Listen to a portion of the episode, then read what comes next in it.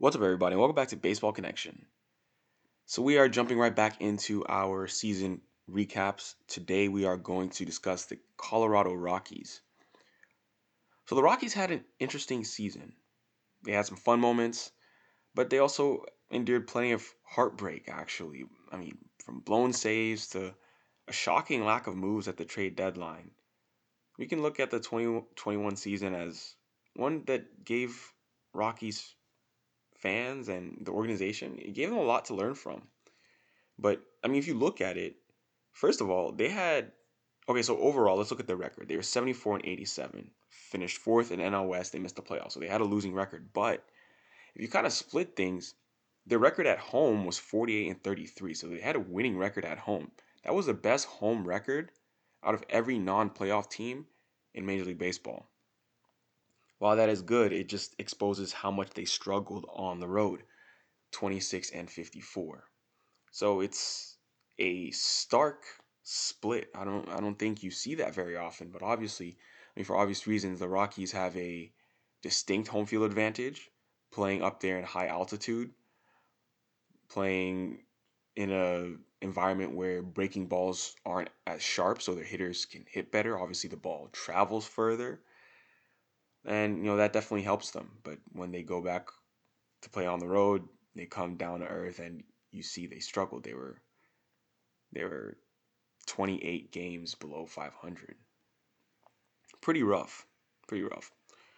Anyway, Rockies did lose Nolan Arenado last offseason, but they finished with a slightly higher winning percentage in 2021 than 2020, despite that fact. But pitching was a glaring weak spot for them. They had a 4.82 ERA. Um, yeah, I mean, when you're giving up almost five runs a game as a staff, you know, you're going to be ranked near the bottom of baseball. They were near the bottom fifth of all of Major League Baseball. But I would say the most concerning thing about their pitching is that they blew 30 saves on just 63 opportunities. So whenever they were given the chance to end the game, Rockies closers only had a 47% success rate. So they just could not close things down at the back end of the bullpen. And they just gave up a lot. They blew a lot of saves. The offense was mediocre. I'm not really going to go into the numbers and bore you guys. They, they were just mediocre, pretty much middle of the pack. But they were they were average. So I mean, what what really did the Rockies in this year? Well, there was kind of I don't want to say there was a dark cloud hanging over them, but everyone knew that Trevor Story was going to become a free agent, and it was a foregone conclusion that he would sign elsewhere at the end of the season. He hasn't signed yet, but we all expect him to be going somewhere else. So that was definitely hanging over them, and now they're gonna have to deal with that. They're gonna lose him. You know, they're gonna have to decide what they want to do with you know someone like Brendan Rodgers, for example. So Brendan Rodgers is still a young player, but injuries have plagued his young career so far. I mean, he appeared in just 32 games between 2019 and 2020, but he bounced back this season. He hit 284 with 15 homers and 51 RBIs. And I mean, he finished the year on quite a tear, hitting 296 with 10 bombs after the All Star break. So his emergence was extremely important because, you know, with that dark cloud hanging over with the Trevor Story departure, I mean, he's he could very well be Colorado's everyday shortstop moving forward after Trevor Story is gone. So seeing him put together some really good at bats this season was definitely what the Rockies needed to see. And that was definitely encouraging for them. Bright spots for the Rockies, it was it was CJ Cron. I mean, it wasn't even Trevor Story. As as good as Trevor Story is, uh, Cron had a better 2021. I mean, he found his groove at Coors Field. I mean, 281, 28 homers, 92 RBIs, and he led the team with you know wins above replacement on offense, offensive WAR, and they rewarded him with an extension at the end of the year. Like you, you played so well, we're gonna give you fourteen and a half million dollars over the next two years. That's what they did because yeah, CJ Cron was just a beast. I think he like he was the hottest player. I think he was the player of the month in August or something like that. Because I remember, you know, we were doing our daily our daily show, and I was talking about CJ Cron every single day, and there was like a stretch in August where he was the hottest hitter in baseball. But he absolutely earned his keep. He's a veteran first baseman, and he's going to be the first baseman in Colorado for for some years to come.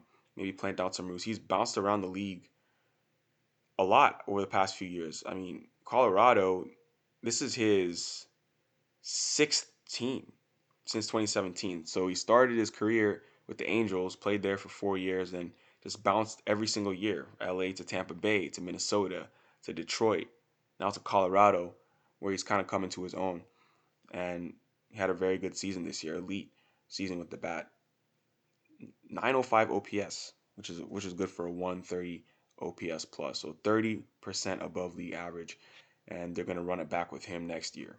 So he was the bright spot. I mean, Trevor Story was also very good, but I would say um, CJ Cron was probably their best player overall because he was so much better offensively. Story had a down year with the bat by his standards, by his standards. Still very good, but his OPS plus was only 103. I mean, he added a lot more value with his defense. And, you know, obviously he still has that speed. You know, Story has that power speed combo. He had a 2020 year, 20 stolen bases, 24 home runs for Trevor Story. But yeah, he's going to get a nice contract here in the offseason. Not sure exactly where he's going to go, but there are teams who are interested. Obviously, he's he's the third shortstop on the board because um, Seager already signed. Correa is going to sign. You know, Correa number one, Seager number two, and then Story number three. I guess you can put Semien in there too, depending on who you talk to, but he's a second baseman. He's going to be the second baseman for the Rangers. But I digress. That's not necessarily part of this episode. But and then then uh, we have to talk about the best fielder that the Rockies had this year. That was Ryan McMahon. So put it simply, this guy has been phenomenal, absolutely phenomenal from a defensive perspective. I mean, yeah, one of the best defenders in all of Major League Baseball. Not only is he clutch in the field, he also gives them like versatility. He's not just has, a good glove at one position; he can play multiple positions around the infield.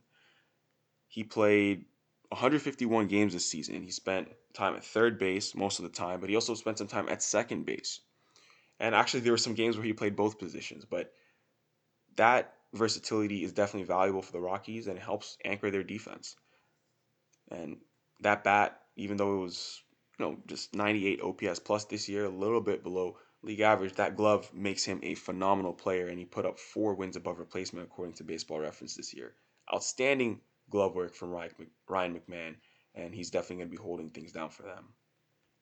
So the Rockies are, you know, they they're just in this middle ground. You know, they they have to find a way to win more games on the road, but for next year they're going to have to, you know, kind of eat the loss of a very good player, which is which is Trevor Story. It's not an entire loss. You know, he put up four wins above replacement, 4.2 wins above replacement this year. You're not going all the way down to zero, obviously. It's Trevor Story minus whoever replaces him, which could be Brendan Rodgers, who, who could put up one win above replacement or maybe slightly more next season if he continues like he's shown he can.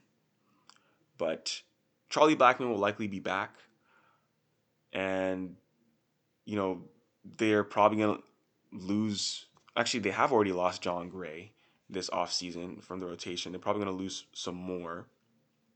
You know, Jon Gray has joined the Texas Rangers, so he's out. Um, they're gonna have to find a way to fill fill that gap in the rotation, but we'll probably find out more when the lockout is over. Rockies aren't really to compete right now. They're just in this kind of middle ground. I don't really know what their plan is for the short term, but they'll probably have to make that known very soon. So we'll just wait and see. We'll just wait and see, and we'll react to it when it happens. We'll break it down whenever it does happen. That's to be it for today. If you enjoyed this, please share it with someone who'd be interested, and we'll see you next time on Baseball Connection.